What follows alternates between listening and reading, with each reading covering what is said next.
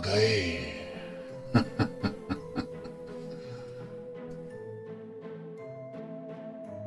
मैं निशान सक्सेना, आइए ले चलता हूँ आपको खौफ की दुनिया में। आज की कहानी शैतानी घड़ी।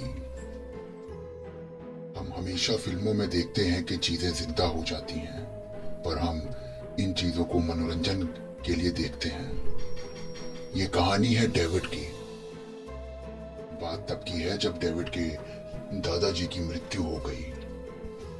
वो अपने दादाजी से बहुत प्यार करता था। वो उनके सभी बच्चों में से सबसे प्यारा बच्चा था। वो एक अकेला था जो उनकी चीज़ों को इस्तेमाल कर सकता था। एक दिन हार्ट अटैक से उनकी मृत्यु हो गई। डेविड बहुत दुखी था। एक दिन डेविड के ताऊजी ने कहा तुमको दादाजी के सामान से जो भी चीज़ लेनी हो उसे ले लो। डेविड कमरे में गया और उसने पूरा कमरा देखा। वहाँ एक घड़ी रखी हुई थी। ये घड़ी दादाजी के दिल की बहुत करीब थी। वो हर समय इस घड़ी को अपने पास रखते थे। वो एक वॉल टाइम पीस थी। घड़ी दादाजी के लिए इसलिए भी महत्वपूर्ण थी क्योंकि जब वो नौकरी करते थे, तब उनके पिताजी ने उन्हें वो गिफ्ट में दी थी। डेविड अपने दादाजी की घड़ी को बहुत संभाल कर रखता था। कुछ दिनों तक तो सब कुछ ठीक चल रहा था, लेकिन एक रात अचानक से घड़ी बजने लगी। डेविड उठा। उस अलार्म की आवाज़ बहुत कर्कश थी। उसने देखा कि रात के तीन बज रहे हैं। लेकिन डेविड को आश्चर्य हुआ कि उसने तो अलार्म लगाया नहीं था। तभी उसे याद आया कि उसके दादाजी तीन बजे से उठ के नहा धोकर पूजा करते थे। तो उसको लगा कि शायद ये इसी वजह से बच गई होगी। डेविड ने अलार्म बंद किया और सो गया। अगली रात फिर अलार्म बजा। अब ये रोज का हो गया था। डेविड ने एक दिन तंग आकर उस घड़ी की बैटरी निकाल दी और सब कुछ शांत हो गया। डेविड इस बात को भूल चुका था कि यह घड़ी बार बार बज रही थी। एक रात फिर अलार्म बज उठा और अब बारी थी डरने की।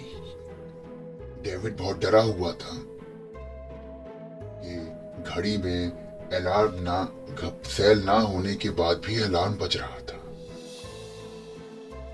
सच्चाई ये थी कि डेविड को अब कुछ समझ नहीं आ रहा था। अब उसे आभास होता कि हर वक्त उसके साथ कोई है। एक रात उसे लगा कि जैसे उसे कोई बुला रहा है। डेविड! डेविड उठा और उसने लगा कि शायद सपना देख रहा होगा। उसने पानी पिया और वो चुपचाप सो गया। वो दोबारा सोने के लिए लेटा ही था कि उसको दोबारा लगा कि किसी ने उसको आवाज़ दी। उसने पूरा कमरा देखा और बाहर निकलकर देखा, पर वहाँ कोई ना था। दो दिन बाद डेविड को महसूस हुआ कि उसके ऊपर से किसी ने चादर हटाई और उसे आवाज़ दी। वो डर कर उठा और अचानक कमरे की खिड़की खुल गई। सोचा कि शायद कोई हवा से खुल गई होगी। और जब उसने खिड़की बंद करी तो उसने देखा कि हवा का तो नामो निशान नहीं था। बाहर तो पत्ता भी नहीं हिल रहा था। तो खिड़की खुली कैसे? उस रात डेविड बहुत देर तक खिड़की की तरफ़ देखता रहा और वो कब नींद के आगोश में चला गया उसे पता ही ना चला। घड़ी का अचानक से बज उठना और रात को किसी के बुलाने की आवाज़ें ये सब रोज का हो गया था। डेविड ने थक हार कर अपने पिता को ये बात बताई। उन्होंने कहा कि तुम कुछ दिनों के लिए कमला बदल लो। हो सकता है कि दादा की मृत्यु से तुम परेशान हो। पंद्रह दिन बाद, पंद्रह दिन तक डेविड अपने पिता के कमरे में सोया। हर रात सब कुछ सामान्य था। लेकिन एक रात डेविड को लगा कि जैसे घड़ी उसे अपने पास बुला रही है। अचानक से चिल्ला उठा। उसका पिता जाग गए। डेविड पसीने से भीगा हुआ था और उसने पिताजी को घड़ी के उस भयानक रूप के बारे में बताया। उसने बताया कि घड़ी में से कोई साया निकल रहा था और वो साया उसके ऊपर चढ़ गया।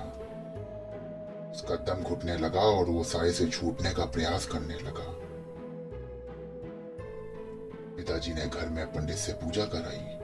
और कुछ दिन में सब कुछ ठीक हो गया। अब सब कुछ बहुत अच्छे से बीत रहा था। करीब दो महीने बाद फिर ये अलार्म बज उठा। उसकी आवाज़ इतनी भीषण थी कि अलार्म बजने के बाद पूरा घर जाग उठा। घड़ी में बैटरी ना थी, उसके बाद भी वो बज रहा था। आधे घंटे बाद वो अपने आप बजना बंद हो गया। डेविड और वो परिवार इतना परेशान हो चुका था घड़ी से कि उसने घड़ी तोड़ने तक की कोशिश करी, लेकिन घड़ी बार बार जुड़ के वहीं मिलती थी जहाँ उसकी जगह थी। एक दिन उन्होंने घड़ी को एक पेड़ के नीचे दबा दिया और सोचा कि शायद ये छुटकारा मिल जाएगा, लेकिन शायद ये डेविड की भूल थी।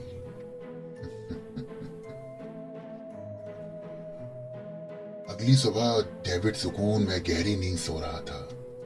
अचानक उसके पापा ने बहुत तेज दरवाज़ा खटखटाया और उसे उठा दिया। और जो देखा गया, उसे देखकर वो दंग रह गया। घड़ी उसी स्थान पर रखी थी जहाँ उसे हमेशा रखा जाता था। अब वो लोग समझ गए थे कि वो ये घड़ी अब उनका पीछा नहीं छोड़ेगी। धीरे धीरे उन्होंने घड़ी को स्वीकार कर लिया। अब रोज तीन से साढ़े तीन बजे के बीच में अलार्म बजता है। ये होता है दहशत का अलार्म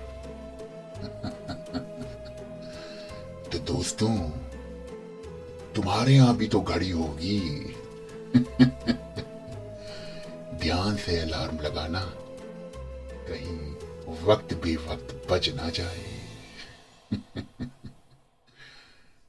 मिलता हूँ अगले हफ़्ते एक नई कहानी के साथ। तब तक मेरे चैनल को फॉलो करो और स्टार रेटिंग देना बिल्कुल मत भूलना। तब तक के लिए मज़े लेते रहो खौफ के।